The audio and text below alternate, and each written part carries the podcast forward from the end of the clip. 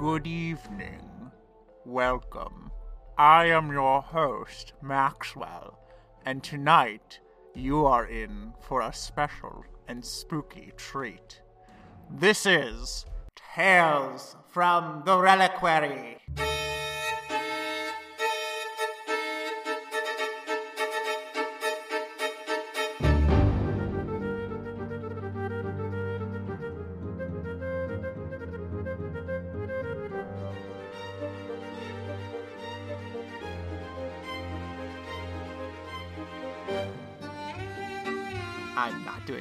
For the rest of this episode.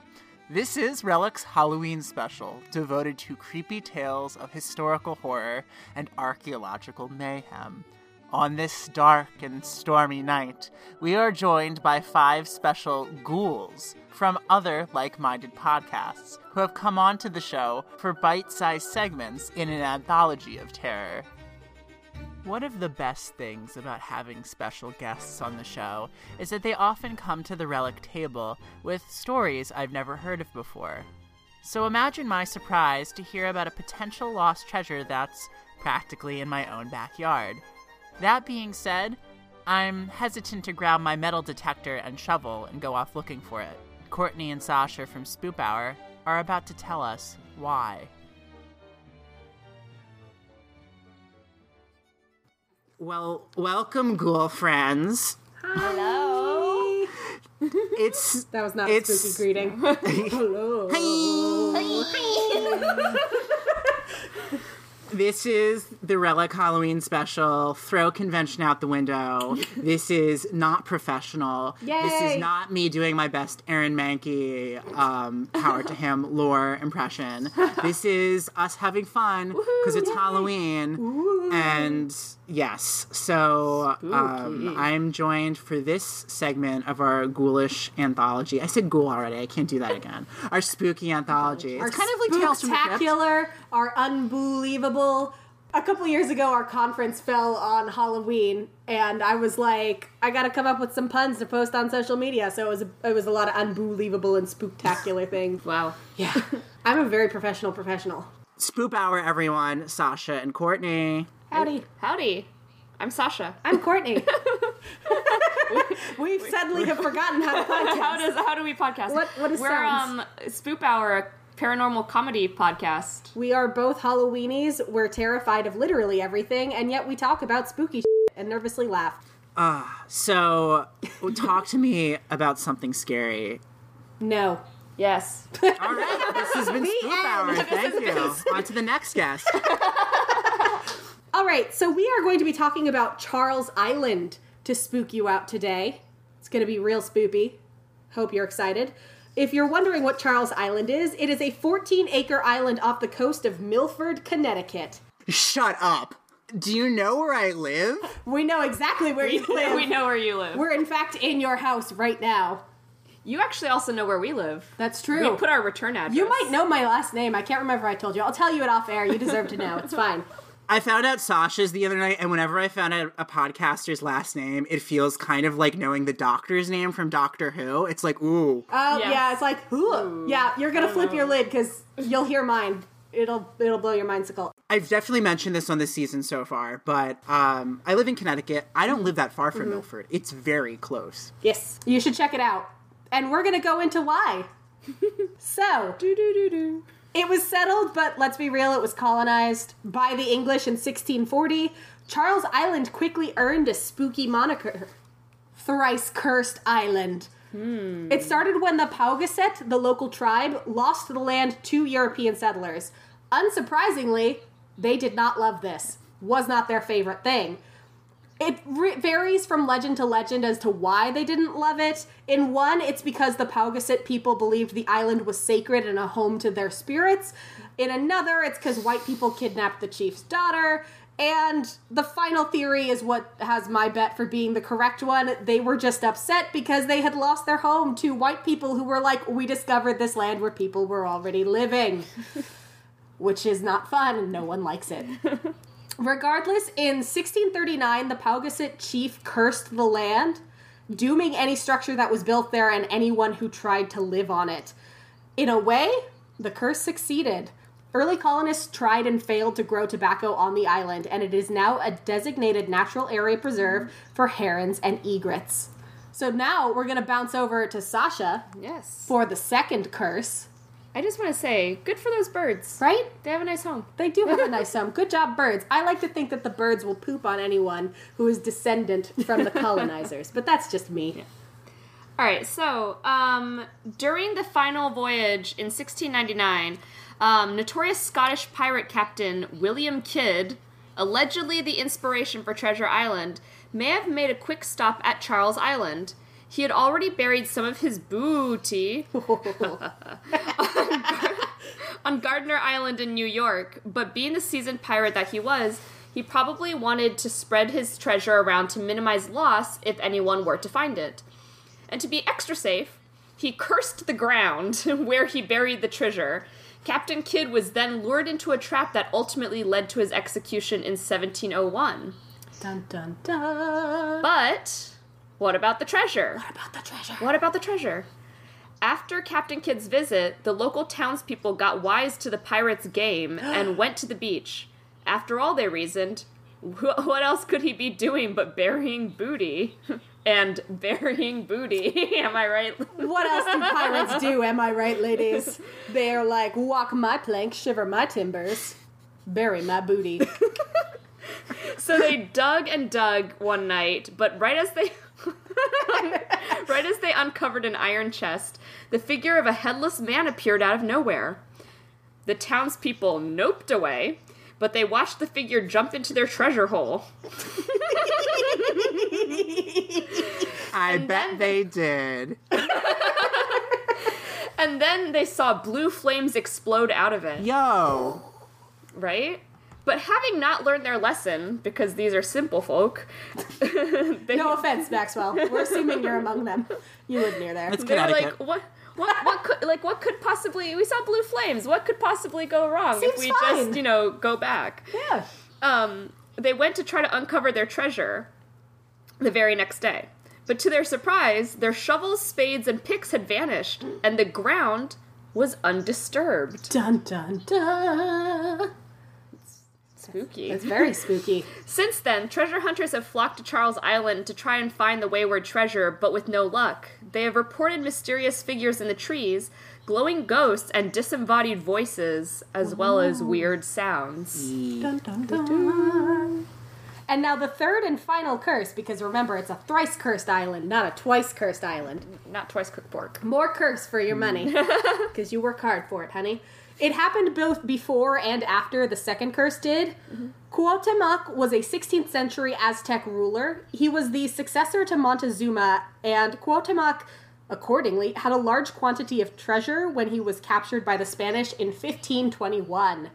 While originally Hernan Cortes respected Cuauhtemoc for his bravery in battle, that respect turned to torture because Cortez was like, Hold up, I just looked at your booty. This is not the booty I was expecting. You're holding out on me, friendo. booty. These are, this is not the booty we're looking for. this is not the booty I thought I was going to get tonight.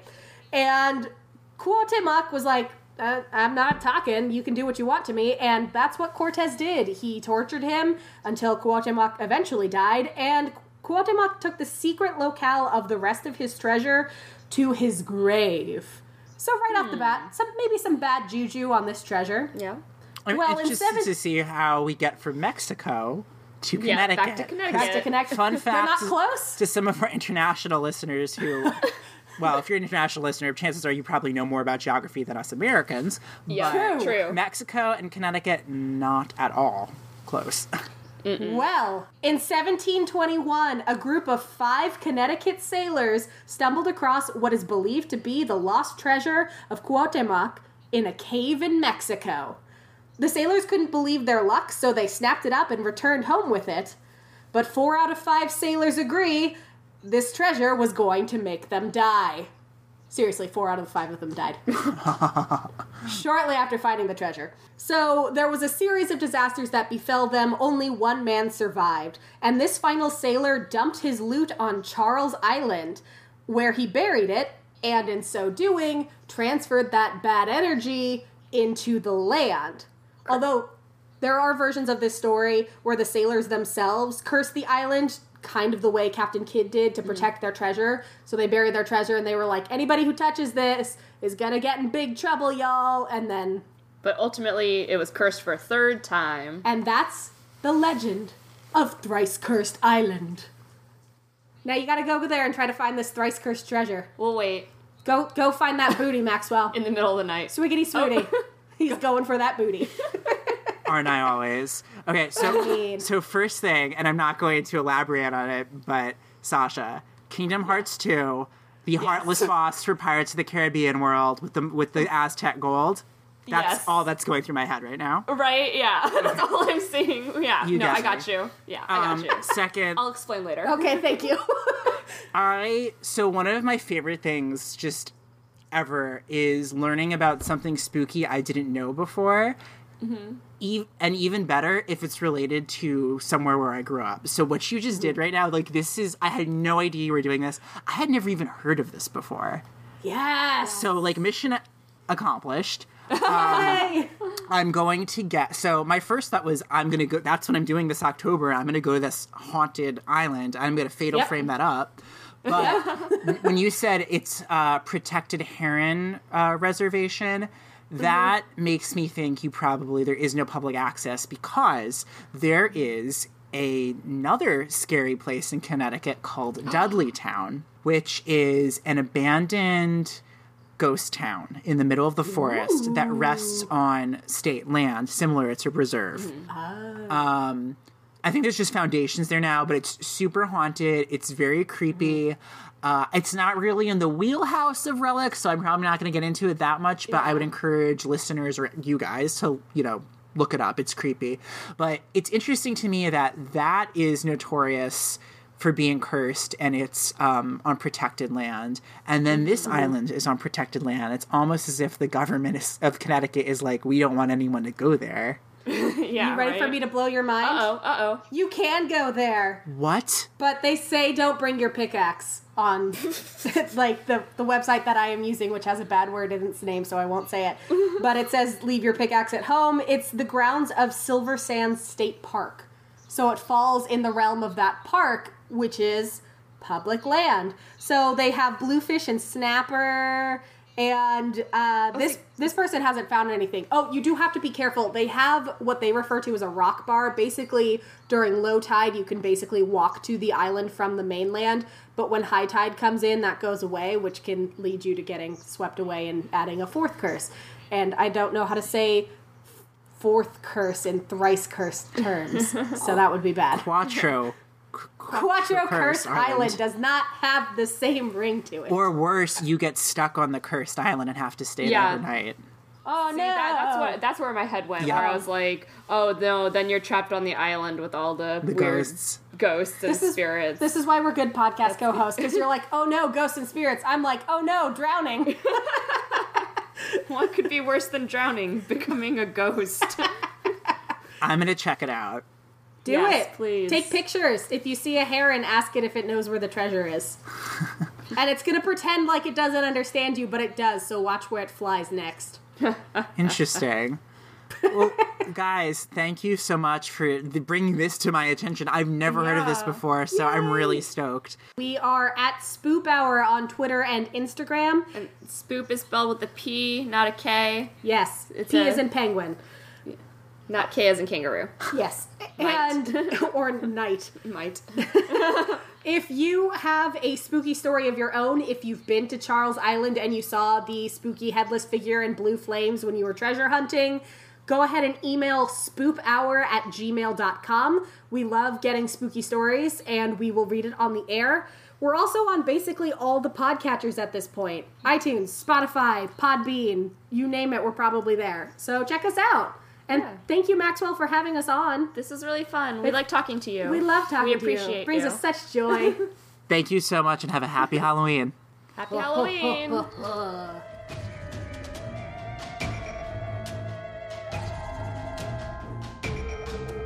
This season of Relic focuses on crime in the art and artifact world.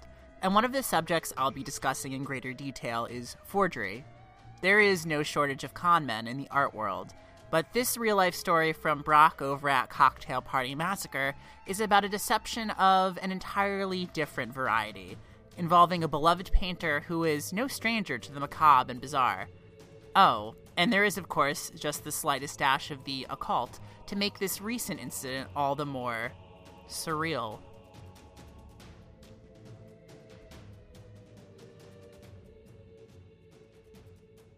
All right, so today I am joined, and I'm very excited, by the way, because this is like one of my new favorite podcasts. I'm joined by um, Brock from Cocktail Party Massacre. Hello there. How are you?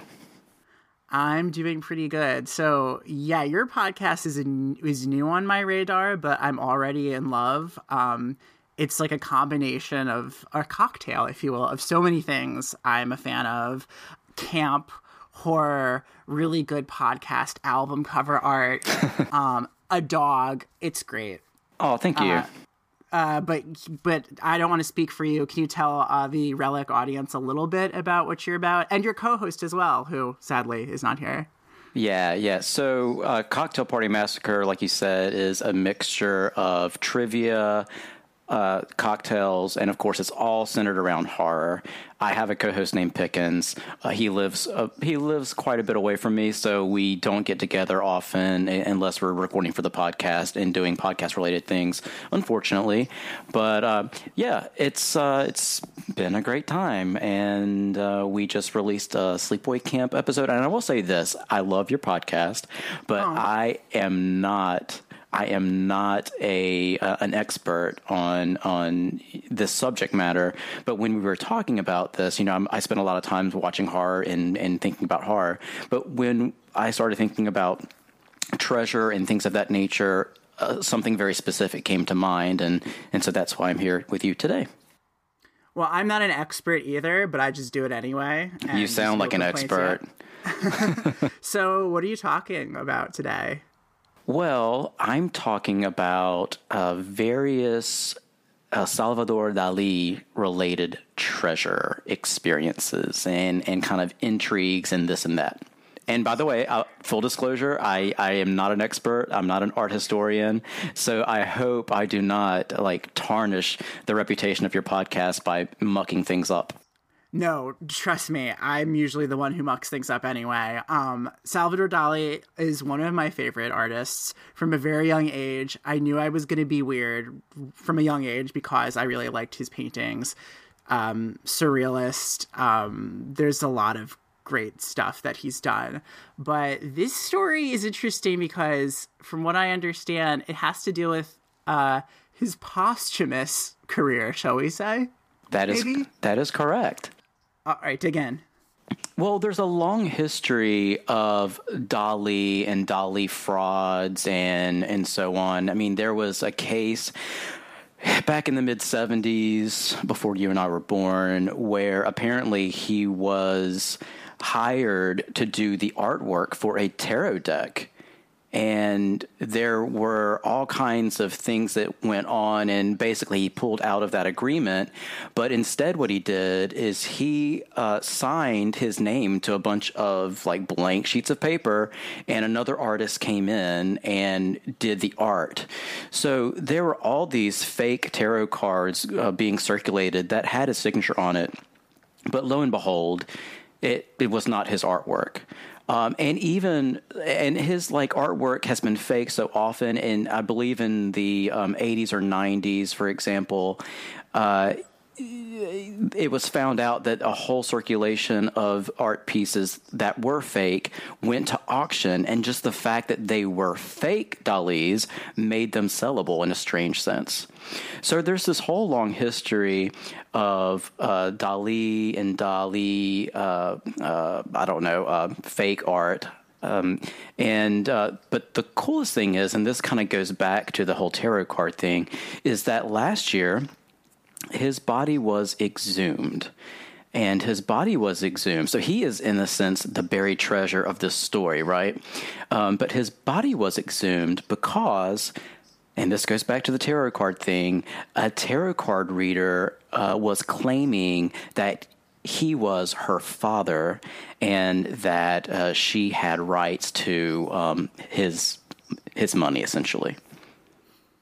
So yeah, Was she the tarot card reader who was involved originally in the um, Dali tarot deck that never came to fruition, or is this completely unrelated? I think it is unrelated. I think it's unrelated. Um, but okay, so it, it's interesting too because you know he has his signature mustache. In in the in the articles that I was reading about, when he was exhumed, his signature mustache was fully intact. Um, so that had to be kind of creepy to see. I guess you know the hair does last longer. See, this all goes back to my obsession with horror. I mean, his work, his surreal work, is kind of horrific and beautiful all at once. Um, so it makes sense that this would kind of be appealing to me. But it, it, I don't think that the tarot card reader. I don't think that it was related to the deck that he was supposed to do the art for in the seventies. Um, the name of the tarot card reader is uh, Pilar Abel, and um, she's 61. And she alleged that Dali had an affair with her mother back in the 50s. Um, and I guess the most important reveal of this story is that it turns out that she shares no genetic information. She, she's not. She's not. She's not his daughter. So that's that was the big reveal.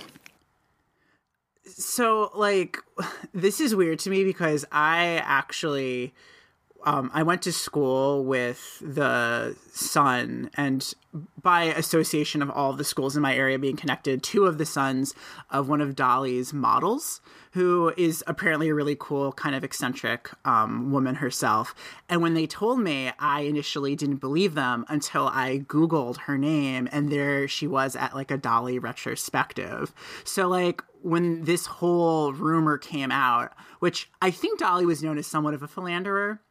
I know he was a big fan of his wife because she uh, appears a lot in uh, Oh his yes. I think they were probably both pretty open. I'm not positive, but they seem like they could have been swingers. Yeah. Please don't, please don't at me, Twitter. Uh, yeah, no. So something like that, I could conceive of actually taking place, like there being an illeg- illegitimate, I shouldn't say illegitimate, a Dali heir that people didn't know about.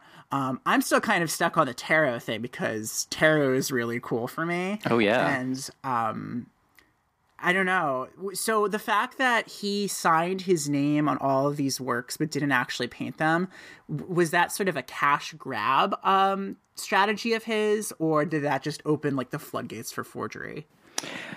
Yes. I think both. I mean, I think he must have gotten something out of it for him to have signed his name to blank sh- sheets of paper so that someone else could come in and do the work. Um, but but I think the answer to both of those questions is yes. Um, but again, I feel bad. I don't know all the details, but I just thought that was a really badass story that that yeah that that it happened and it came out afterward. Um, but going back to Pilar, it must have been a plausible story. Otherwise, I don't think they would have gone to the the, the length of exhuming him um, to test his DNA. Did she claim to like see his ghost or anything like spooky? Because that's where I thought we were heading here when you said that she was a tarot card reader.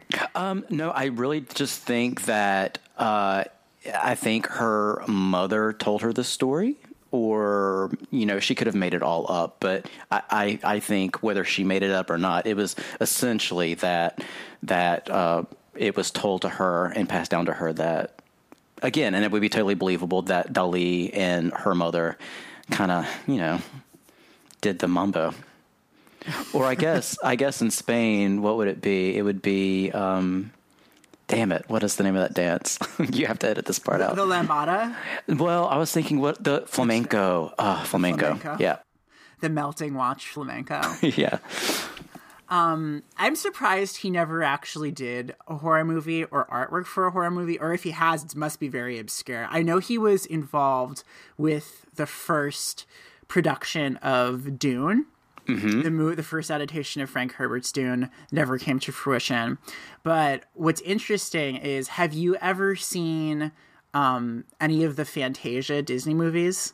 Oh yes. hmm he was originally supposed to do a segment or something for that and it like lingered in just like limbo for years and years after his death, and they finally completed it um, for like the most recent uh, iteration of Fantasia. It's called uh, Destino, and Okay. it's it's basically one of his paintings like come to life animated and i think you could just google it on youtube and you could find it but um it just it sucks that he did such cool stuff that could have been in so many mediums and a lot of it just would fail projects because he was kind of impulsive like that so Yeah. he never really followed through which like uh, relatable but Yeah, you know, the artist mentality, you know. It's like uh, blinky light syndrome, you know, you get distracted very easily by blinky lights, right? Um, but there is kind of there is a tie slightly to horror in that if you've ever seen the movie The Descent, there is that amazing poster with the women who are positioned uh, positioned in such a way that they resemble a skull, and that is directly from his art. So that's pretty badass. That is pretty cool. Um, all right. Any final thoughts and where listeners of Relic can find your really awesome podcast? Oh, thank you so much. Uh, well, it's Cocktail Party Massacre wherever you listen to podcasts, and we're CPM Horror Pod on Twitter, and we're Cocktail Party Massacre on Instagram and on Facebook. And keep up the good work, Maxwell. I love it. Oh, thank you. All right. Well, happy Halloween. Happy Halloween. See you later.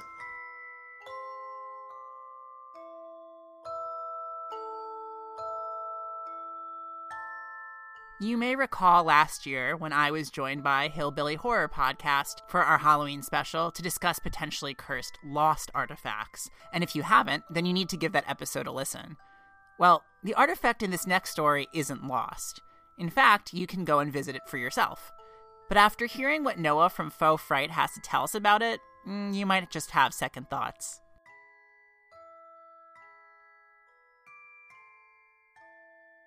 Okay, welcome back, everyone. Uh, I am joined by Noah Logan of Faux Fright Podcast to talk to us about another creepy historical happening. Uh, Noah, introduce yourself.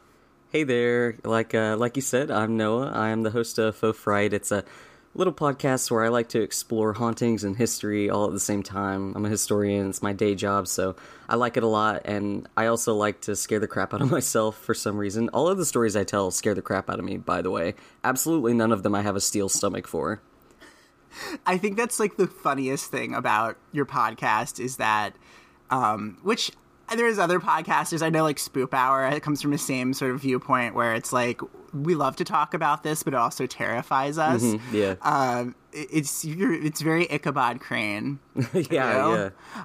Um, so you're taking us down south to Yeah. this one, and you are from Savannah, Georgia, which is incredibly beautiful and spooky, which is Right. my aesthetic.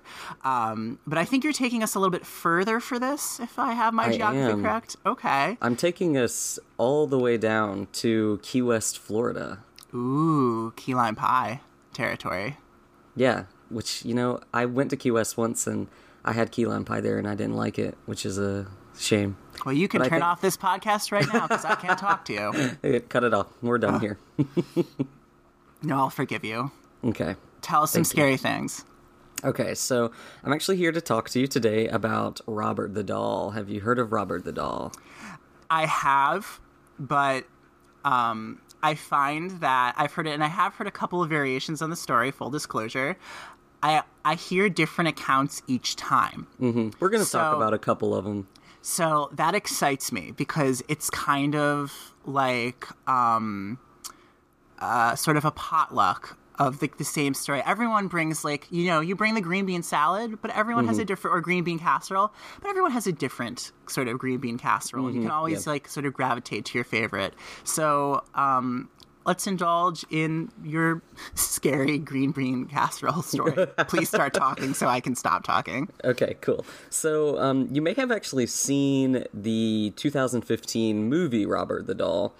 Um, it's a horror movie, and it's actually based off of the real life Robert the Doll story. I'm going to go into it a little bit. So, what we know about Robert the Doll is he originally belonged to a guy named Robert Eugene Otto. Um, he also went by Gene. So, for the sake of this story, I'm going to refer to the human as Gene, because he also named the doll after himself as Robert. So as to not get confused, the doll is Robert and the human is Gene. So there's a couple different stories about how Gene ended up with Robert. Um, one of them is that a woman or a young girl of um, what is described as Bahamian descent, which is to imply that she is black, right?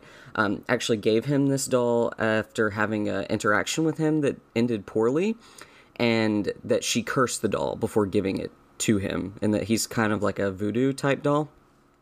Um, that's a pretty widely discredited story.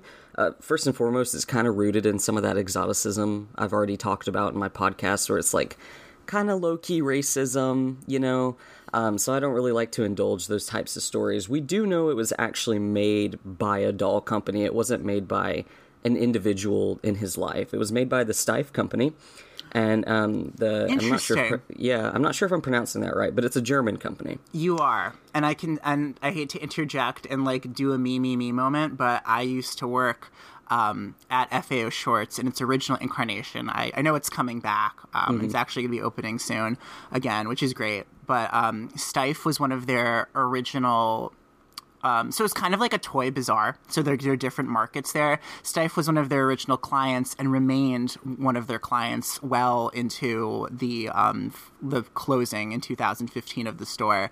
So they were the ones who helped make the teddy the teddy bear. fr- From Teddy Roosevelt, they're a famous doll company, and they're known for doing very lifelike um, and very well handmade dolls.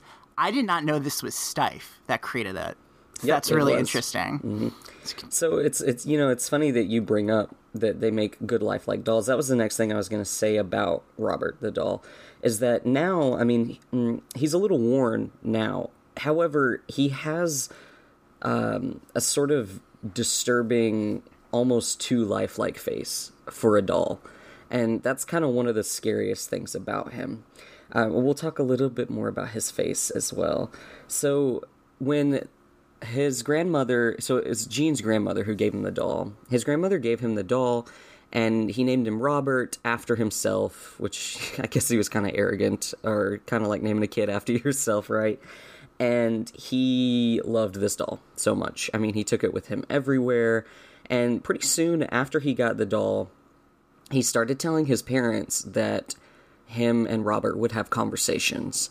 And that's pretty normal for a little kid talking about their toys. But the strange thing is his parents would be like sitting in the living room or outside of his bedroom and they would hear him having a conversation seem like with himself but in two different voices Oh no. yeah, that's that's a big nope. That's why I'm not having kids. Okay, they're ghost magnets. All right, they're absolute ghost magnets. Um, so they started hearing him having conversations in two different voices, and that was kind of unnerving. But it's not unlike kids to give their toys voices, so they didn't really think much about it until stranger things started happening. Um, one night, The phenomenon, not the TV show, right? yeah. okay. So the one night, his parents um, heard him scream. So they ran into his bedroom and they came in, and all of his furniture was overturned. And Robert, the doll, was sitting on the end of the bed and almost looked like he was glaring at Gene. And Gene swore that Robert and his friends has had turned his furniture over inside of his room and there were some attempts to get rid of the doll. That's what the lore says. There was attempts to get rid of the doll but robert just kept showing up. And as gene got older he actually decided to keep him. He actually decided to keep the doll into adulthood. And he actually married a woman um, as he got older. He got older and married this woman named annette parker. This was in the 1930s and she died just two years later. Uh, there's a lot of rumors surrounding her death. It was a kind of mysterious, sudden onset death. Um, it's also n- noted that people in the community knew that Annette did not like Robert the doll, and Well, yeah, wanted her husband is playing with a doll well Yeah. into married age. A very creepy doll, mind you. Um, and so another thing about Robert the doll is he's also wearing a little sailor's outfit. Which somehow makes it worse. Yeah, it does. And we don't think that it is. I say we, like I'm talking about more than one person here. Um, but uh, it's not thought that the Steiff company put that outfit on Robert. Uh, people think that it's actually a outfit that um, that Gene had as a child that he put on the doll himself. So it, it's believed that that doll has one of Gene's outfits on. So it's this kind of creepy looking doll with a little sailor outfit. It's just super, super unnerving. So, anyway, um, he lived in Key West into adulthood after um, he did some studying. He studied art in Paris for a little while. Um, and then after his wife died, he actually didn't remarry again. Um, I highly doubt he was a hit with the ladies because as soon as he brought them home, they encountered Robert because he And continued. this is Robert. Yeah, it- yeah, it's it's very creepy. He sort of had a obsessive, sort of unhealthy relationship with this doll. Um, people would also say that if they would visit Gene and say something unfavorable or make fun of or pick at uh, Gene, that Robert's facial expression would change. Like the doll would frown or grimace at them, and they would real time watch the doll's facial expression change, which is terrifying. I would never visit somebody again if their doll frowned at me while I was there. So, um, after he died, after Gene died, the home that he was living in was sold to a woman named Myrtle Reuter, and she actually kept the property and the doll for the next couple of decades. Um, I don't know a lot about her experiences with the doll. It's mostly just what we know about Gene. But what we do know now is in the mid 90s, that doll was donated to the East Martello Museum in Key West, Florida, and it's actually still there today. And so here's where the really interesting stuff comes in. So they keep Robert in a glass case. Uh, they take him out every couple of months to clean him and you know keep him upkept. Uh, however, tons of people constantly come to visit this doll. And what they do is you go and you have to ask Robert for his permission to photograph or video him. And I don't know how people know if he answers or not, but that's what everybody does. Another interesting thing that you'll note if you go to visit Robert at the East Martello Museum is that he has notes plastered all over his glass. And these are notes written from people who did not ask permission to photograph or videotape him, or maybe made fun of him or discredited him while they were at the museum. And then after they left, bad things started happening in their lives.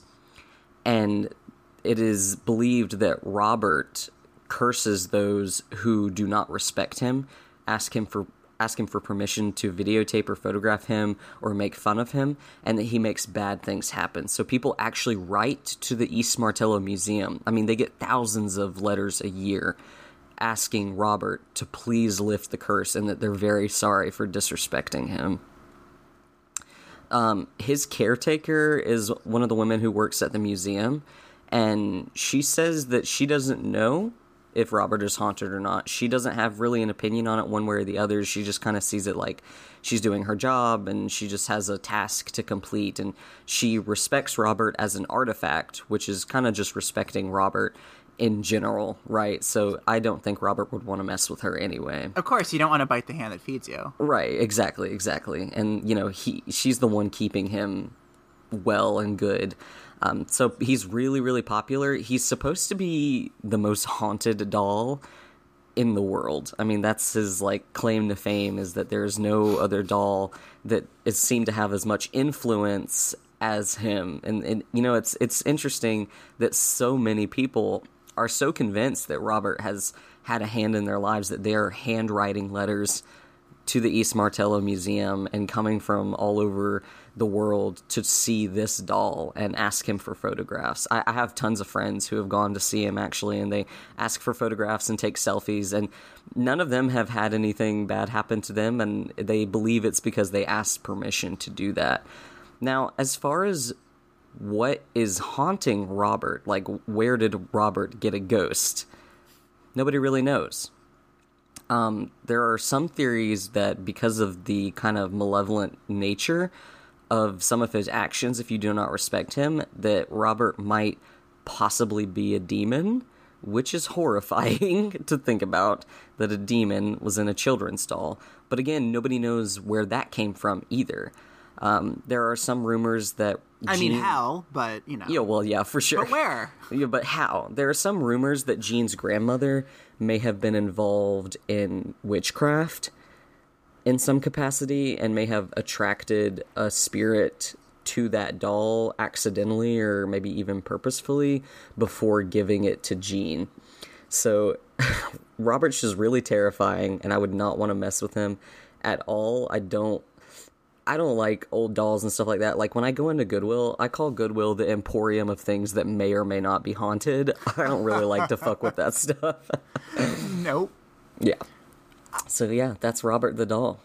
Um, Well, first of all, I don't like it. Second of all, thank you. Yeah. Yeah, the, and there's just there seems to be a cadre of haunted dolls like all over the world. Mm-hmm. I'm learning these days in my late night. Why am I doing this at 12 a.m.? This is a terrible idea. Right. Wikipedia searches The YouTube And- hole. uh, or yeah, a wiki hole, YouTube hole, what have you. Um, and I I always just like wonder like why like what is it about a doll that like causes them to become like self possessed by these entities. Um, and you know, in my weird theorizing, I think it's a lot like the Golem, which is an ep- I did an episode on the Golem of Prague.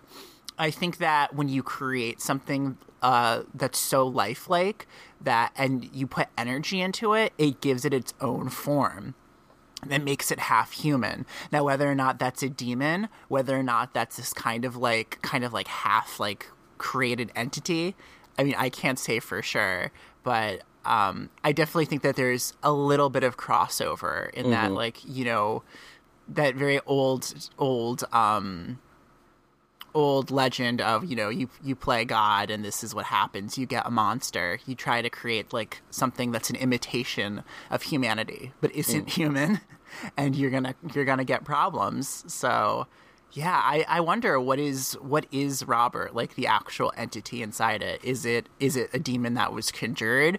Is it something kind of like a golem where you know so much like energy and like spiritual like goo was poured into this thing that it became self-aware um, or are we all just convinced it's haunted because we know the story and we've actually kind of created that re- reality through our Right. collective unconscious Yeah, it's hard to tell.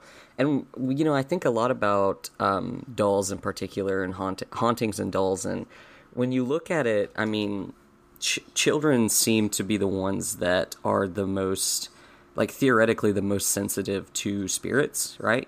Right. And so I wonder if that might have something to do with it as well. That if there are spirits that are trying to communicate with the living world, they're going to do something that makes them more likely to be heard. And for communicating with a child, what better way to do that than through a toy, right?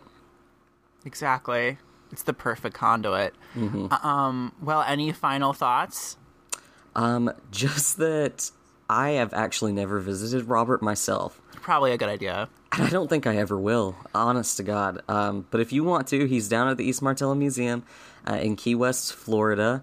And if anybody does go and see him, I, and, you know, I don't know about you, but I, I would love to hear from you, actually. Or if you've if you've seen him before, like definitely like let us know about how that went, or if you felt like he was haunted or anything, because I definitely want to hear about it. I love hearing about other people's stories, but I ain't trying to create one of my own. I got to be honest with you. Yeah, I was gonna say, uh, same question. I'll propose to the audience because it sure as hell isn't going to be me. Um, Noah, thank you so much for coming on the show. Do you Yeah. want to plug anything? Where can people find you? Um, so the best way to find me is probably just on any of your podcast apps. I'm available on iTunes, Google Play, Spotify. It's Faux Fright, and that's F A U X Fright. Um, you can also follow me on Twitter at that same. I think it's just at Fright. I try my best to keep up with social media, but I'm so bad at it. But that's where I do most of my promotional stuff and talk about what's happening next on my podcast. If you want to check it out, that would be greatly appreciated. I'm still pretty new. I'm still getting my feet off the ground, but I'm having a great time so far. And uh, thank you for having me on the show. I've really enjoyed it, um, and you're a lot of fun. Thank you so much. I'm sure you will be on again. Uh, have a happy Halloween. You as well.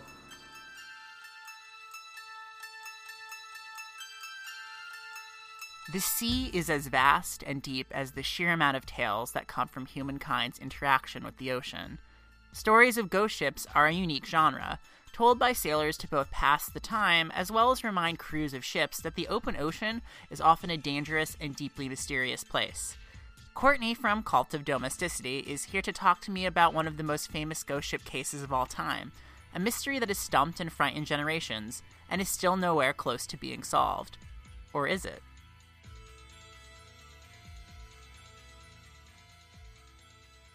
All right. So now moving on to old uh, ghoul friends, um, Courtney.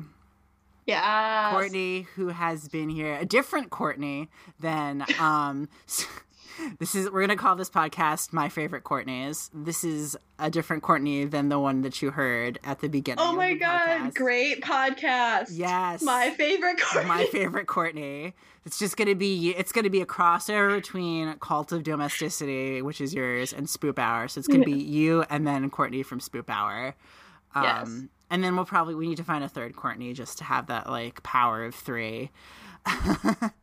Although I have been told I worked at a restaurant where there were three Courtneys, and I was told I was the least bitchiest Courtney that they've ever met by some people, and I was like, I've never met this many Courtneys in my life, so I'm a little scarred and traumatized and confused. That should be on your epitaph in a million years when you're six feet under. It should say the least Courtney. All right, least Courtney.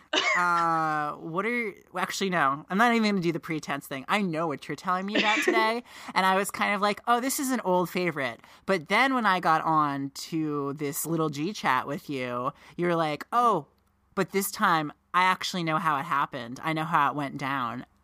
I know how the mystery is solved, and I'm like intrigued because I there's a lot of people who this is a big one. Um, let's not leave the audience in suspense any longer. Tell me what scary thing. the ghost ship of uh, the Mary Celeste, which I realize now sounds like an old stripper name. I was thinking something else, but we're gonna leave that at the end of this uh, segment because I've got something prepared and I'm sitting on it and I'm so gleefully excited about it. But we're gonna save that for the end. Uh, first, we should mention that there is an old movie with uh, I forget which you who you de- how you describe the actor. So I thought it was I thought it was Sean Connery, and then I was like, it's Sean Connery or someone of like a Sean Connery flavor. And you said, oh, it's Bela Lugosi, and I said, ah, yes, spooky Sean Connery. We should have just an episode where we recap the movie Phantom Ship, Oh, which is a movie on the Mary Celeste with spooky Sean Connery. We could probably get other Courtney involved too. yes. Oh, that would be a fun crossover event. So why is the Mary Celeste? Why is it such a famous mystery? Let's let's go back before it was the Mary Celeste because she had several names. Oh, she got around. Yeah, a lot. But she was also a ship, so that's That's what they do. Standard standard operating procedure. Yeah, they float around, go a lot of places. So the Mary Celeste was built in Spencer's Island, Nova Scotia, so on your coast, not my coast, and was under the British registration as the Amazon in 1861. She became American in 1868, where she got a new name, basically sailed around for about four or five years until 1872. But the real thing to get the name Mary Celeste was in October of 1867 at Cape Breton Island. The Amazon, aka Mary Celeste, was driven ashore and damaged that she got classified as a wreck. Now, policy is you assess the damage, tow it somewhere, fix it up, resell it, sell it for parts, whatever. You know, recycle. Right. On October 5th, she was acquired by a dere- as a derelict, which is my new favorite way to describe someone who's broken down. I'm derelict. Mood. Alexander B- McBean of Glace Bay, Nova Scotia. Such great names in this. Um, and re in turn sold it to a local businessman who sold it again to uh, Richard W. Haynes, an American mariner from New York. He paid, ready for this, you can probably not buy a boat, a ship. This is a ship. Uh, for this much, one thousand seven hundred and fifty dollars. I could probably afford that, especially if it was a go ship. Yeah, right. Just because. And uh, then spent about nine thousand dollars restoring it. Mm-mm, nope, lost me. We both would have a broken boat. So what does Haynes do but name himself captain and register with the customs in New York in 1868 and renamed her Mary Celeste. So the artist formerly, the boat formerly known as Amazon, Yeah, is now Mary Celeste. should have kept the name Amazon. Good branding. I know. And it's not, sadly, wrong coast, too. Haynes had a little financial problems at $9,000. Restoring it probably set him over. In October of 1869, the ship was seized by Haynes' creditors and was sold to a New York consortium headed by James H. Winchester. I'm going to assume related to Sarah Winchester. When you said that, everything just hit me. Like the scene in V for Vendetta where all the dominoes fall, and I'm like, oh my gosh, everything spooky from the Victorian era is connected. this is like the Marvel Cinematic Universe of scary ghost mysteries, right? but probably not related. Probably not related. Okay. Um, we have no records for like three years of Mary's trading activities, but I'm assuming she got around. And then again, before our spookiness, uh, early in 1872, the ship underwent a major refit costing $10,000 to enlarge her considerably. Just because ships are referred to as hers, it sounds really creepy. Yeah, there's there's a lot to unpack here, gender studies wise, but that's another podcast. We'll get Lindsay from 33% Pulp on that real quick. So by October, consortium with Winchester still involved, and a new ship captain also in the consortium, Benjamin Spooner Briggs. The names. I know. He is such a critical person because he's basically what kind of caused the mystery. Let's figure out who he is. Also, I have a picture to send you because, uh, boy, looked interesting. Great beard. He has no mustache as part of this beard. Okay, let's just see. Chin beard. Well, I'm, so, I'm so excited. I'm pulling it up. Keep going. So he was born in Wareham, probably not saying that right, Massachusetts, in April of 1835, and he is one of five sons of ship captain Nathan Briggs. He has Where- he has no top lip. It's just low lip beard. It's Yeah, it's yes, he's he almost looks very Abraham Lincoln-y. I yeah, definitely Abraham Lincoln. But you know what? Um, Actually, he's got the type of lips that you know how whenever you were like being silly and like you took the advertisement of like I don't know like the cover of Vogue or like your your mom's magazines and you cut out their mouth and put your mouth in it and made it like say stupid stuff. Maybe that's just me. Maybe I'm just crazy. That's what it looks like. It looks like someone Yeah. with like a magazine over and like their real mouth under. It's it's I actually have to close this out. It's kind of creeping me out. Courtney, keep going. Um, uh, so all so of his brothers, all but one went to sea, and two became captains, including including uh, Benjamin Briggs. Uh, and he Benjamin in October 1872 took command of the Mary Celeste for her first voyage, following her extensive New York refit. Again, sounds wrong. To take her to Genoa, Italy, and he was bringing his wife and infant daughter with him, which, if you know how men feel about sailors feel about women aboard, um, not a good omen. Oh, that's bad luck, right? Because misogyny. Mhm. And left his school age son at home with his grandmother. So that's one lucky small child. And Briggs actually personally picked his crew for this journey with very, very uh, good care. The first mate, Albert G. Richardson, was married to the niece of Winchester and had experienced sailing under Briggs before. The second mate, Andrew Gilling, uh, who's about 25, who's Danish but born in New York. Sounds about right. The steward, newer, newly married Edward William Head, recommended personally by Winchester. So really, it's just a giant friends of the upper echelons of the boat.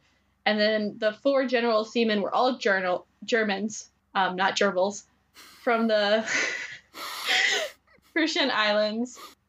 Um, and everyone was really happy with the crew. So they don't. They're like "E- everything seems to be good, but as you know, things are not going to go well. On October twentieth, seventeen or eighteen seventy two, Briggs arrives in New York uh, on the East River to supervise loading of the ship's cargo. This is significant. 1,701 barrels of poisonous denatured alcohol. Basically, they made it undrinkable. Some chemical or something. I don't. You could say alcohol for chemistry things and not drinky things. Got it. Yeah, for a week later, Briggs's wife and daughter join. Briggs writes home to his mother. Our vessel is beautiful is uh, in beautiful trim, and I hope we shall have a fine passage. Oh, Molly, you in danger, girl. On Tuesday, November 5th, the Mary Celeste left Pier 50 and, and moved into New York Harbor, but the weather was uncertain, so Briggs is like, I'm going to hold a minute. And he anchors off of Staten Island.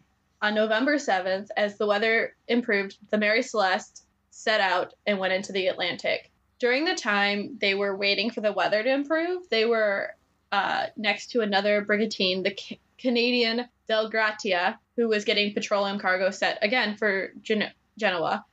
And they were going to follow eight days after the Mary Celeste on the same route. So there's basically two ships chugging along, one ahead of the other. Well, why mention Del Gratia? They reached uh, a position midway between the Azores and and the coast of Portugal, so closer to the uh, Portugal than the middle of the ocean, Atlantic Ocean.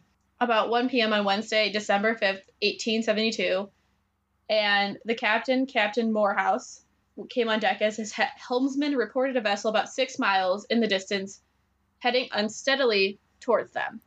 So basically, you know, got the telescope out and was like, uh, There's like a boat that's like on a collision course, essentially. yeah, More or less.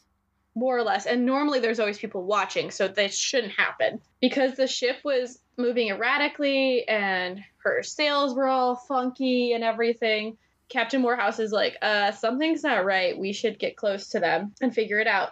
Well, when they get close, nobody's on deck. There's no response to any signals that they're trying to send out. So he sent Deveau and his second mate, John Wright, on the boat to investigate. Uh, what boat is this, you may ask?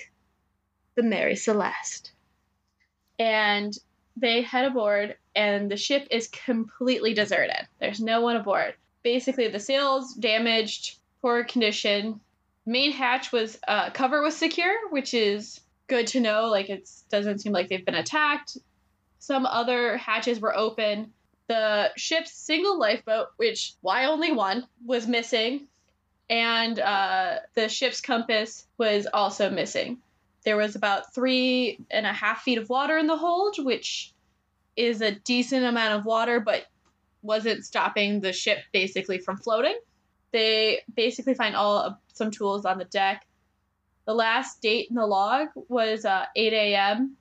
November 25th, nine days earlier. So they basically can figure out, hey, you got abandoned nine days ago. And the position recorded was off of Santa Maria Island in the Azores, nearly uh, 400 nautical miles or 740 kilometers from where the Del Gratia encountered her. Everything seems pretty, you know, in place in the cabins, Briggs's cabin. Things were scattered about, but the ship's papers were missing, including with uh, the captain's navigal- navigational instruments. Significantly, if he if they fled, they're gonna take those instruments with them so they can find somewhere get to shore. Also, interestingly, the galley's equipment was stowed away. There's no food under preparation, so they weren't mid pre- like getting for a meal and just like all had to like leave. So they obviously knew something was happening. And so when they get back aboard, um, Del Gratia Morehouse decides we're gonna tow it back Gibraltar and we'll get the salvage pri- like prize because if you salvage a boat in this period, you get money from the insurance company because you saved them. Because Got it. then they can resell it and everything like that. Mm-hmm.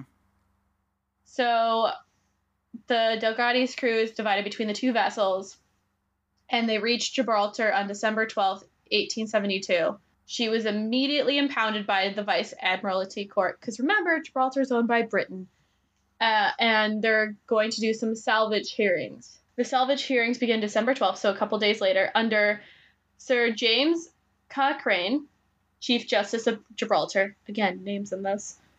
And conducted by Frederick Solly-Flood, the Attorney General of Gibraltar. And Flood was described by a historian of the Mary Celeste affair as a man whose arrogance and pomposity were inversely proportional to his IQ, as and as the sort of man who, once he had made up his mind about something, could not be shifted. So basically, he's a pompous.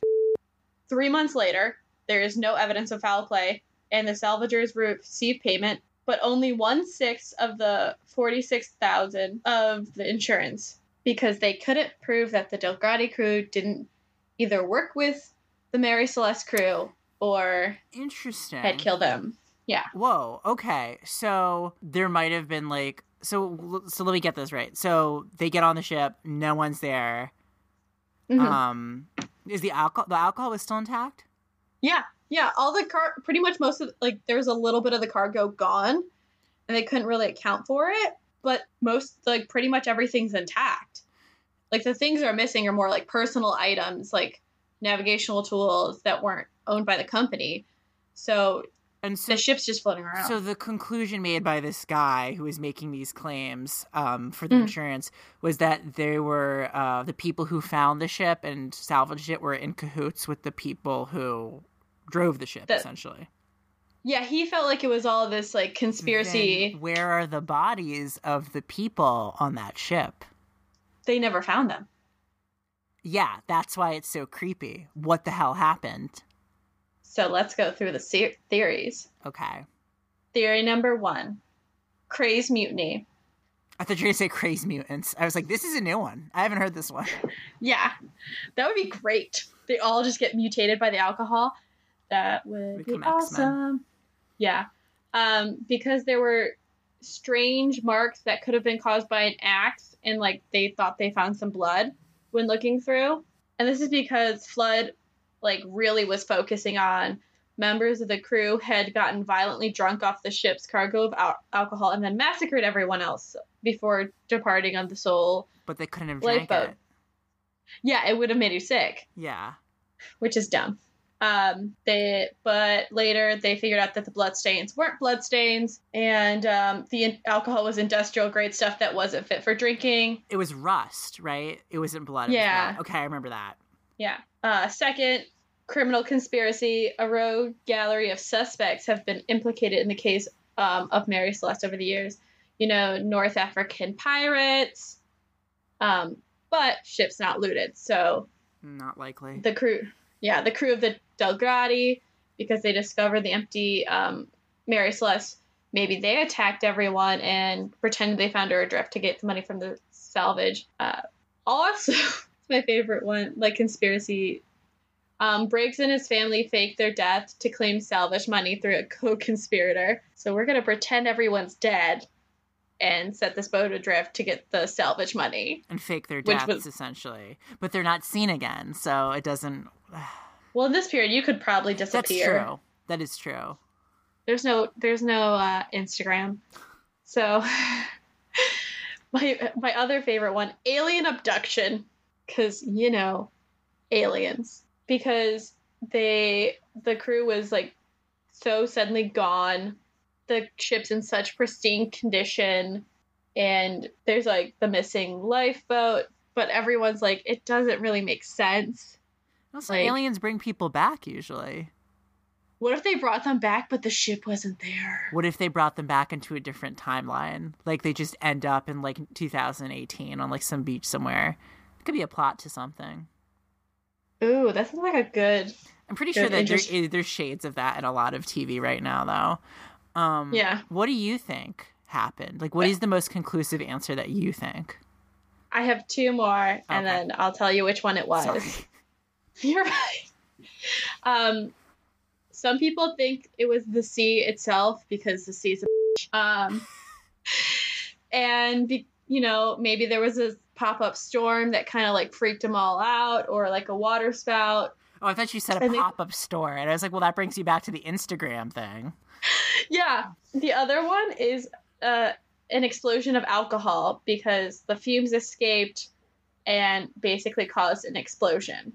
And that they would maybe have tried to like they feared the ship was going to explode, so they get on the the lifeboat and they grab some stuff, but the rope gets free and they can't pull themselves back on the boat, and so it just ends up floating off into eternity. Hmm. What do you think? I I don't think I've ever come to a conclusion on the Mary Celeste mystery. The most logical explanation is it was they got freaked out by the alcohol fumes and tried to trowel behind the boat and they got disconnected and like were screwed. But I, st- I mean, it's a big ocean. Probably wouldn't find the bodies. I don't Yeah. know. This is the one that creeps me out. It's just it's one of those things. It's like you you get evidence it's like you present a theory but then it's like but that doesn't explain this thing then what explains this thing so it's you keep going down the line but there's always that one piece of the puzzle that doesn't quite fit Oh no, they explained it. They figured it out. never you can't mind see. You can't see it. Maxwell just got so close. He's like, "Wait, what?" okay well this is what i'm here for how did it what happened So, uh, Dr. Andrea Sella for the University College of London Chemistry built a replica hold of the Mary Celeste Great Craft project. Um, using butane gas, he simulated the explosion by causing the al- alcohol leaking from the ship's cargo. Instead of uh, wooden barrels, though, he used cubes of paper. Setting a light to the gas caused one huge blast, which sent a flame, a ball of flame upwards you think, oh, the paper cubes would be burned and blackened or the, the replica would hold damage. Neither happened. And this is a quote from Dr. Sella. What we created was a pressure wave type of explosion. There was a spectacular a spectacular wave of flame, but behind it was relatively cool air. No suit was left behind and there was no burning or scorching. Given all the facts we have, this replicates the conditions aboard the Mary Celeste. The explosion could have been enough to blow open the hatches, and that would be completely terrifying for everyone aboard. Such a massive explosion that could have been triggered by a spark caused by two loose barrels rubbing together, or a careless crewman with a pipe in his mouth opened a hatch to ventilate the hold during a long crossing across the ocean. Records show that 300 gallons of alcohol had leaked, more than enough to create a terrifying explosion. so they saw the flames got freaked out and then Got lost, got let's off see the. ah so that's it we just saw the mystery of the mary celeste We did. all right courtney thank you so much for that and uh where can we find you Uh, you can find me in Washington. Um, okay not physically yeah, um, podcasty podcasting at the Cult of Domesticity on Instagram, the Domestic Podcast on Twitter and Facebook, and on all podcatchers at the Cult of Domesticity with a really cool murdery uh, style logo. So, okay, this is what I was going to tell you. Hey, hey, Courtney, Yeah. why is Mary Celeste the worst drag queen? Why? Because she vanishes before she can complete her set.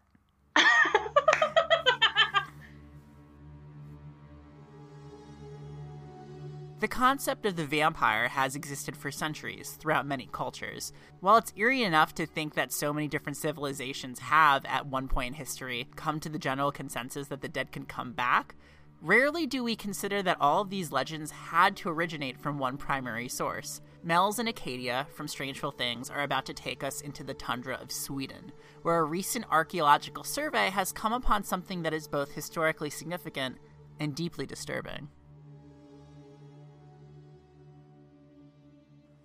All right, welcome back, kittens, to another horror entry in this night of terror. I'm very enthusiastic about that. Uh, I've got Mel's and Acadia from Strangeful Things here to tell us another chilling historical factoid. Guys, Hello. I'm s- Hello. I'm so excited. I've never been part of a compilation before. I know this is my Yeah. Treehouse of Terror. I'm very excited about it. This is I'm thrilled to be here.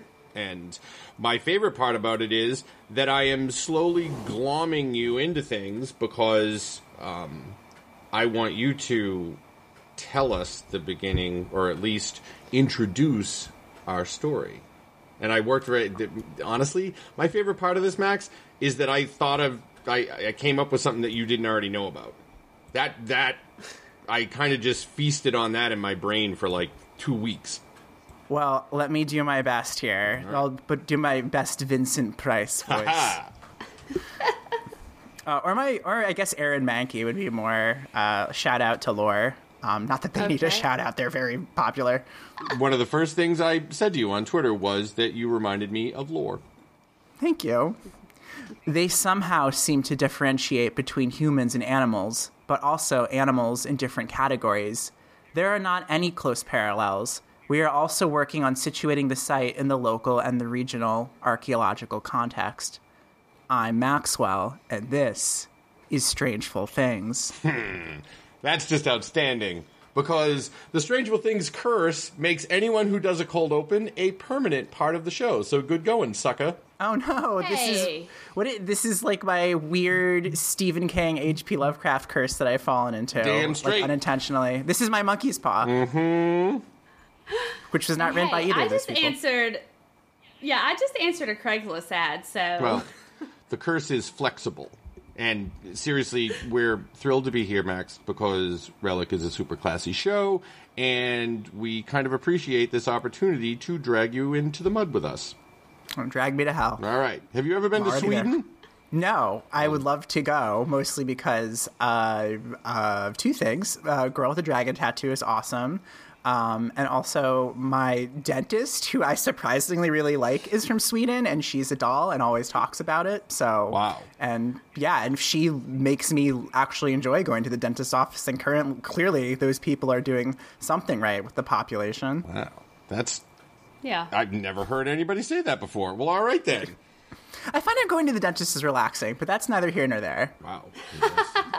Uh, yeah, I need to get that dentist information Yeah, I know, right? because Well, the fact that you have not been to Sweden to this point means that you have been safe from snow vampires, which is what this What? story is completely about. Okay, lay it on me. All right. Well, so snow vampires are just a theory, and it's a theory only supported by you constantly saying it. Damn right. So how about so how about we stick to some facts? Right. The quote Max read from Frederick Hallgren of the Cultural Heritage Foundation, who led an archaeological project by the Strom River in southern Sweden. Work being done in 2009 on a railway line in the area uh, actually revealed some artifacts in the bottom of what had been a shallow lake some 8,000 years ago, I think. Wow. So, initial investigations determined that the site, uh, dubbed Canal Jordan, That's I messed that up. no. It's I'm it's, sorry. it's Candle Jordan. It's like Okay, Air sorry. Jordan. She's probably reading something Swedish. Let's give her a wide Yeah, berth. right? Okay, give me a line. All right.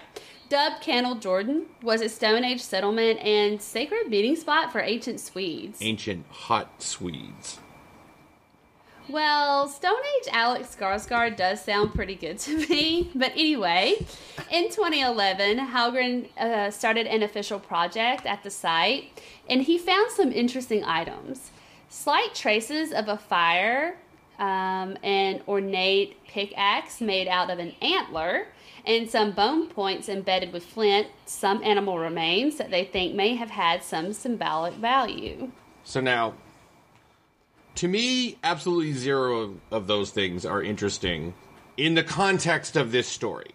Like, if somebody found a, uh, don't know, a pickaxe, an antler pickaxe in like a second grader's lunchbox, or being carried by a vulture, that to me would be interesting. But in regular archaeology, it just seems like it happens all the time. And Max, since you do this all the time, I would assume that you just find stuff like that, like in your couch and stuff. Oh yeah, there's tons of skulls under my couch, but for a different reason than you know ancient ancestors. Um, uh, I mean, ice is a great preserver. We've taken so many mummies and like preserved bodies out of ice and glaciers all over the world. It's it's a known thing, um, but I haven't heard it in Sweden yet. So um, my interest is peaked, but I am waiting for the other shoe uh, to drop or This is like a centipede. cape? A centipede? Is it like a human centipede? Is well, I mean, maybe for the Patreon, but uh, Oh no. so now this is the good part of the story because in addition to all that stuff that careless blonde Stone Age supermodels, which is what I picture them all as, left laying around, there were signs that the location, which they carbon dated back to about 8,000 years, which is where we got that from earlier, that Mel's mentioned. It looked like it was a significant ritual ground for the inhabitants. And their evidence for that was tons of bones. Right, that's legit. They found animal bones, let's see, human bones, tools made out of bones. But the main thing that they found were skulls, and skulls laid out in a pattern in which has been determined to be a mass grave of sorts. A mass grave of snow vampires, Max. You can't see me. I'm shaking my head because whenever I hear skulls laid out in a pattern, I'm like, oh no, here we go. Nah. That shoe just dropped. Well, of possible snow vampires. But there were 10 skulls found in total. Let's see, there were nine adults and one infant. And they were all missing the jawbones, which I admit makes skulls much cooler. And the reason that Acadia doesn't stop talking about snow vampires, and the reason that we wanted to tell you the story, is that some of them had been mounted on stakes.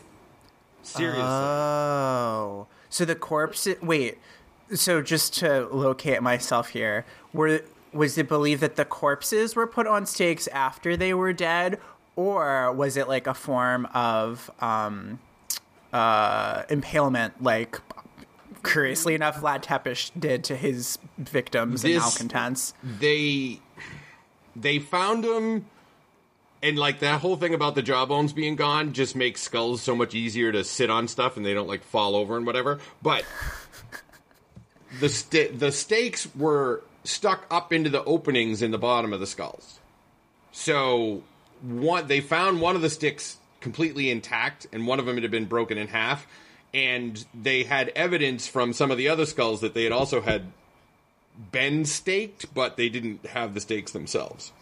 Now, the weirdest, and I'm going to get to your question because that's sort of central to the whole mystery thing. The weirdest, coolest part of this is that this is the only known instance of mounting skulls on stakes that's ever been found from the entire Mesolithic era. Like the whole era. And Oh, well, mm-hmm. most of, so yeah. So basically, is this, and this might just be a leap of logic, is this postulating in my very National Enquirer kind of mindset right now that maybe there was like a Neanderthal, some sort of like vampiric common ancestor that uh, early man was trying to stave off because it kept coming for them? Yes. You have basically made my snow vampire theory sound way smarter than I did, so I'm going to give you a footnote in my paper that I'm going to publish. Because I well, thank you, and I would I would pay good money to see um, a crossover of the Quest for Fire, the '80s movie about early man looking f- for fire, and 30 Days of Night. Like this is actually like Hollywood should get on this because prehistoric vampires, very much in the same way that um, uh, uh, Bone Tomahawk did a lot for like Western and like crazy, like creepy cannibal movies as like a good genre blend. I would watch cavemen fighting vampires.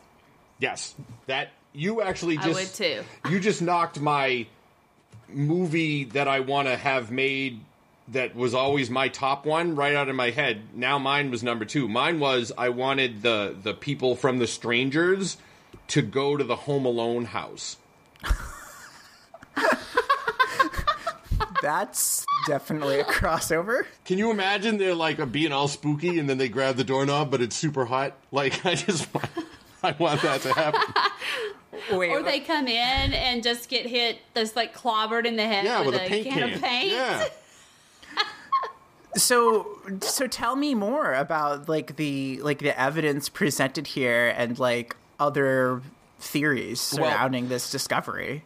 What they it- usually mounted skulls were in, in historically they're usually done by colonial dickheads displaying the skulls of murdered natives.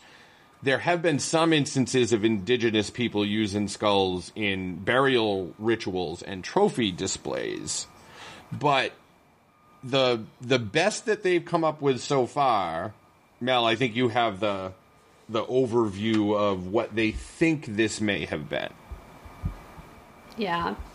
Yeah, so the researchers suspect the skulls could have possibly been used for secondary burial rites in which the deceased individuals were exhumed after their bodies had decomposed and reinterred.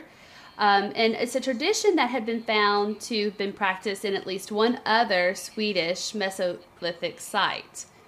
Um, so, due to the presence of like slight traces of fire at the Motala site, researchers believe that the skulls may have been mounted on stakes and then thrust into a bed of embers during a ritual. Okay, so now stop and picture that in your head for a minute. How totally badass that would look, It looks like the cover of like a heavy metal album. right? Like Exactly. Ghost Ghost's next album is gonna have that cover artwork of just like roasting skulls as if they were marshmallows for s'mores.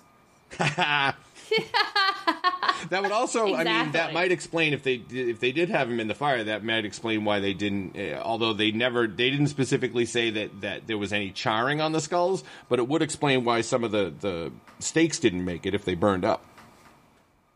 True. True.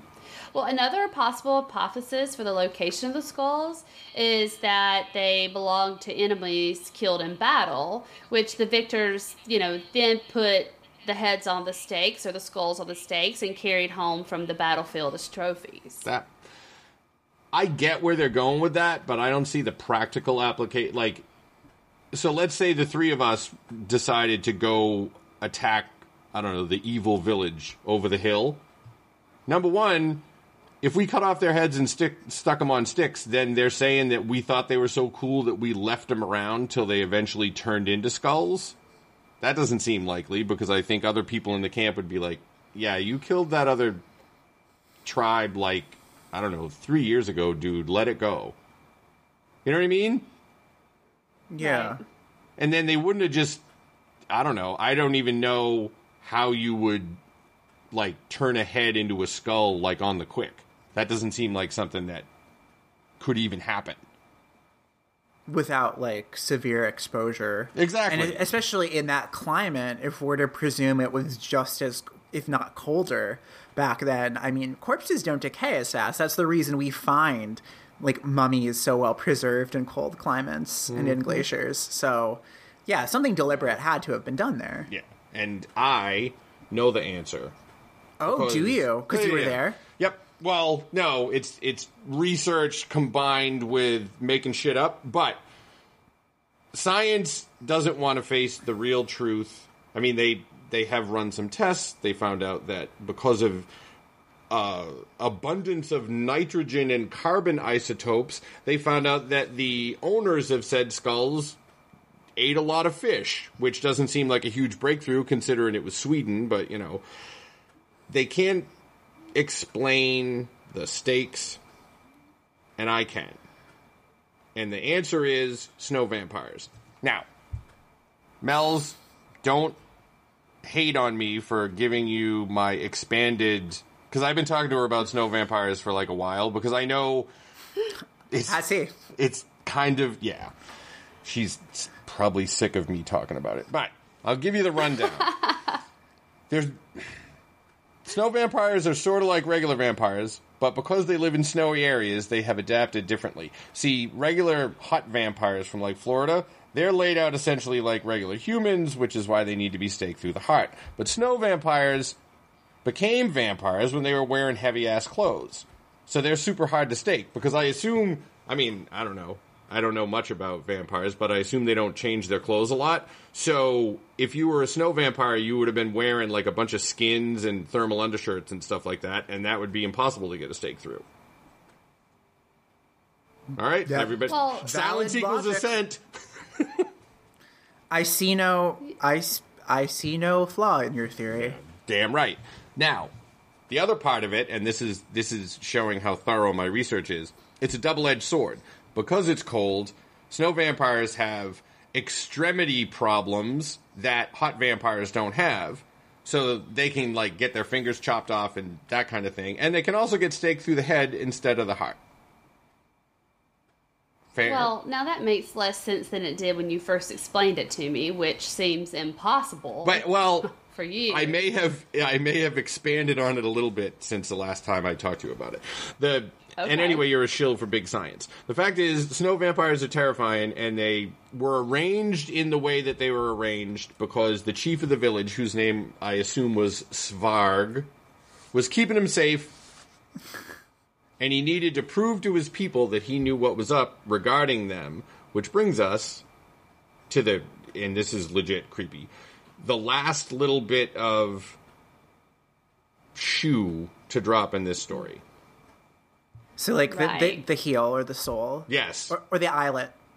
Oh. Well, I guess you can decide how significant a piece of the shoe it is. Mel's? Yeah, so it's pretty interesting. One of the skulls was not like the other. So it's kind of like that which one of these It's is not like the other. others? yeah, see? Uh, it had someone else's temporal bone stuffed inside of it. Oh, So scientists are trying to find out if the two people were related or if any of the Snow vampires. Okay, all right. Uh, I was going to go with people were related, but the results didn't come back yet. So for now, the mystery of Canal Jordan by the Motala River remains intact. So, I didn't even know. I assumed that the temporal bone was like where your temple was, which reminded me of a kid in high school that thought his temple was between his eyes. But regardless, we have ritual skulls staked, never seen in that era before, and somebody went out of their way to put somebody else a piece of somebody else's head into a lady's head. All found in the bottom of a lake.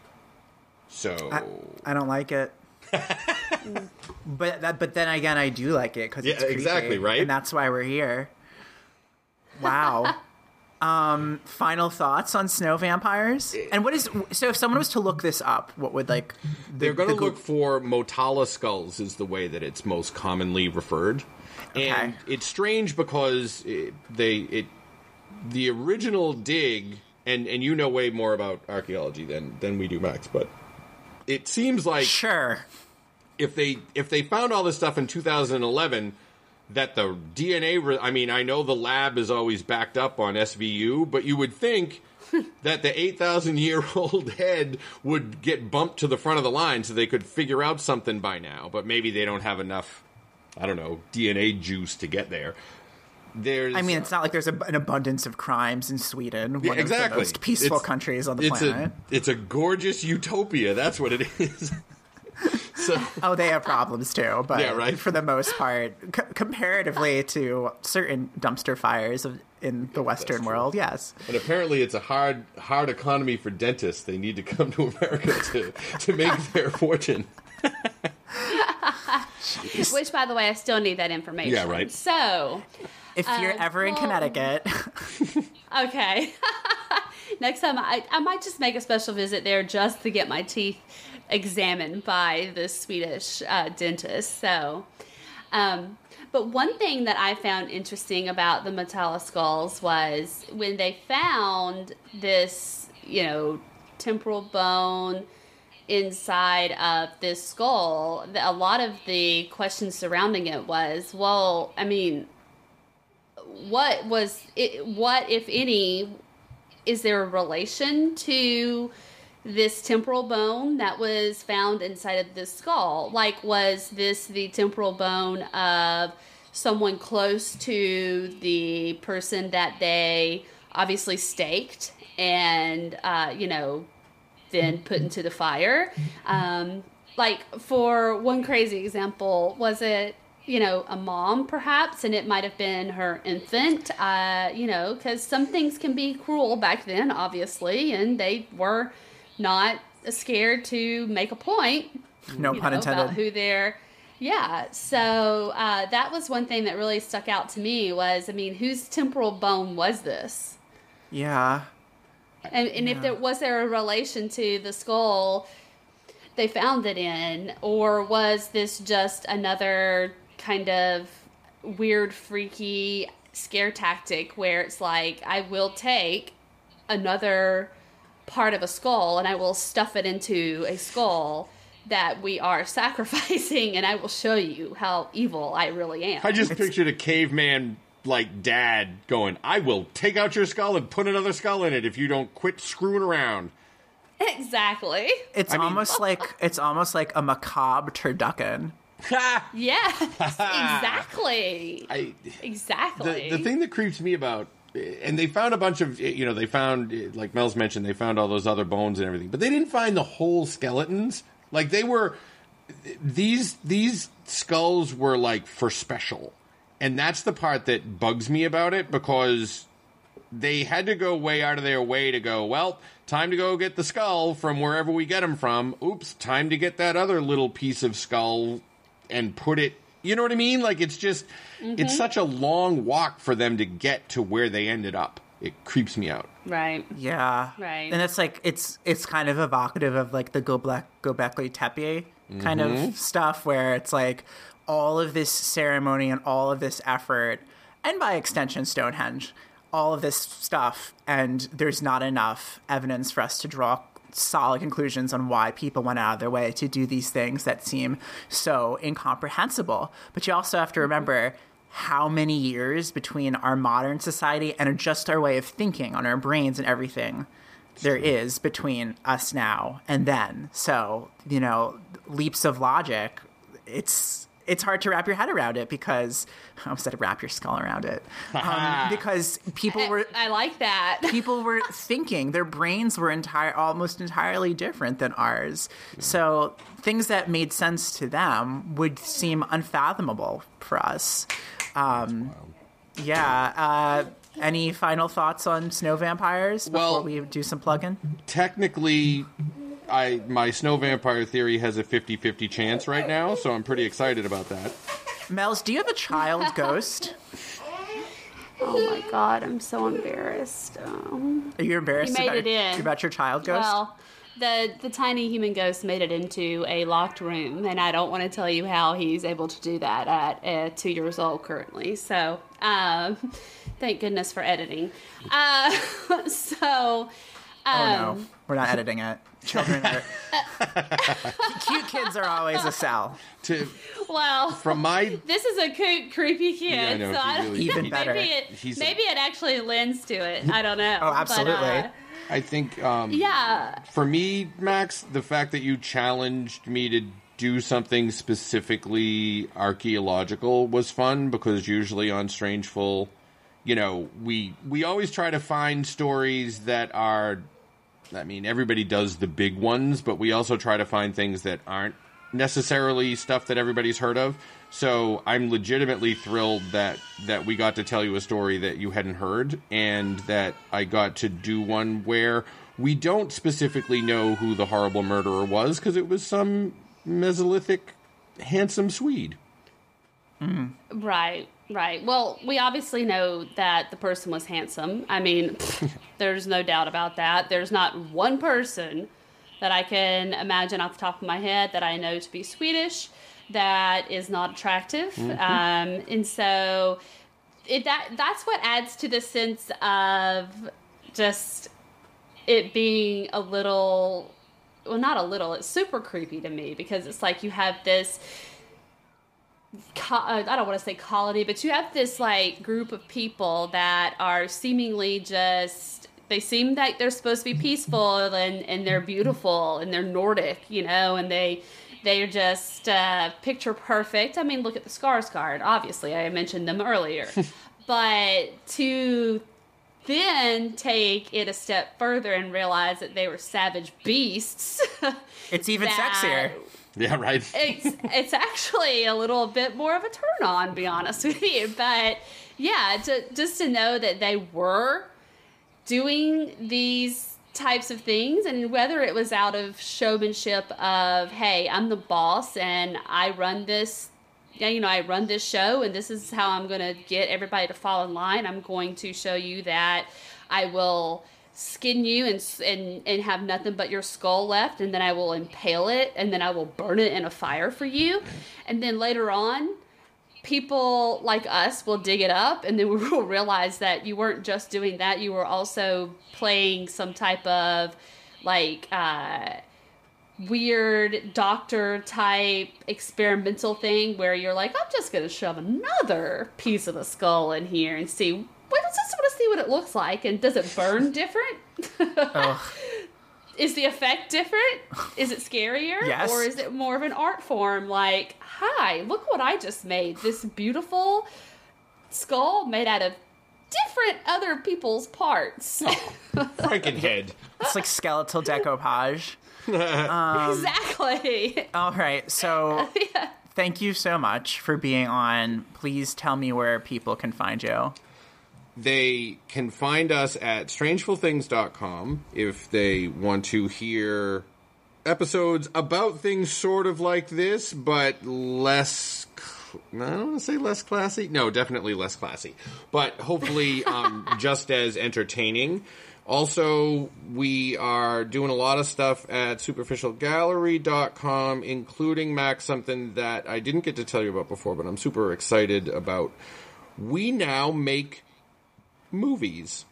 And what I mean by that is there are a lot of people in the indie horror movie scene that can't get funding. And since one of our squad has all the studio stuff and editing capabilities and actors and makeup and everything like that, we are actually making people's movies for them. So go to superficialgallery.com if you've got a movie you want to make, and we can start talking about it. I might just take you up on that offer. We could do the first. We could do the first I live like it. action relic narrative. That's uh, not even joking because the other Yeah, the other piece that would of be it, awesome. The other piece of it is um, we are very conscious of the fact that um, straight white guys get like ninety five percent of the funding. So we are sort of making us the opposite of that. So Okay. We I like are it. trying to. We're definitely trying to give people a voice that don't have one right now. And our first movie comes out next month. And I've taken up enough of your time. Well, I will definitely be plugging that later on in the show's lifespan. Guys, thank you so much for coming on and have a happy Halloween. Thank you, sir. Happy Halloween. Thank you, sir. Relic is written and produced by me, Maxwell. If you like what you have heard and don't want to be cursed, you can leave us a good rating or review on Apple Podcasts or wherever you listen to Relic. Next time, a beautiful stranger on a train, a mysterious bracelet, a disgraced archaeologist, and a deception in Mesopotamia. And yet, this is not the plot of an Agatha Christie novel, but a very real life incident concerning another treasure which may or may not have ever existed. Have a happy Halloween, and the adventure continues. ハハハハ!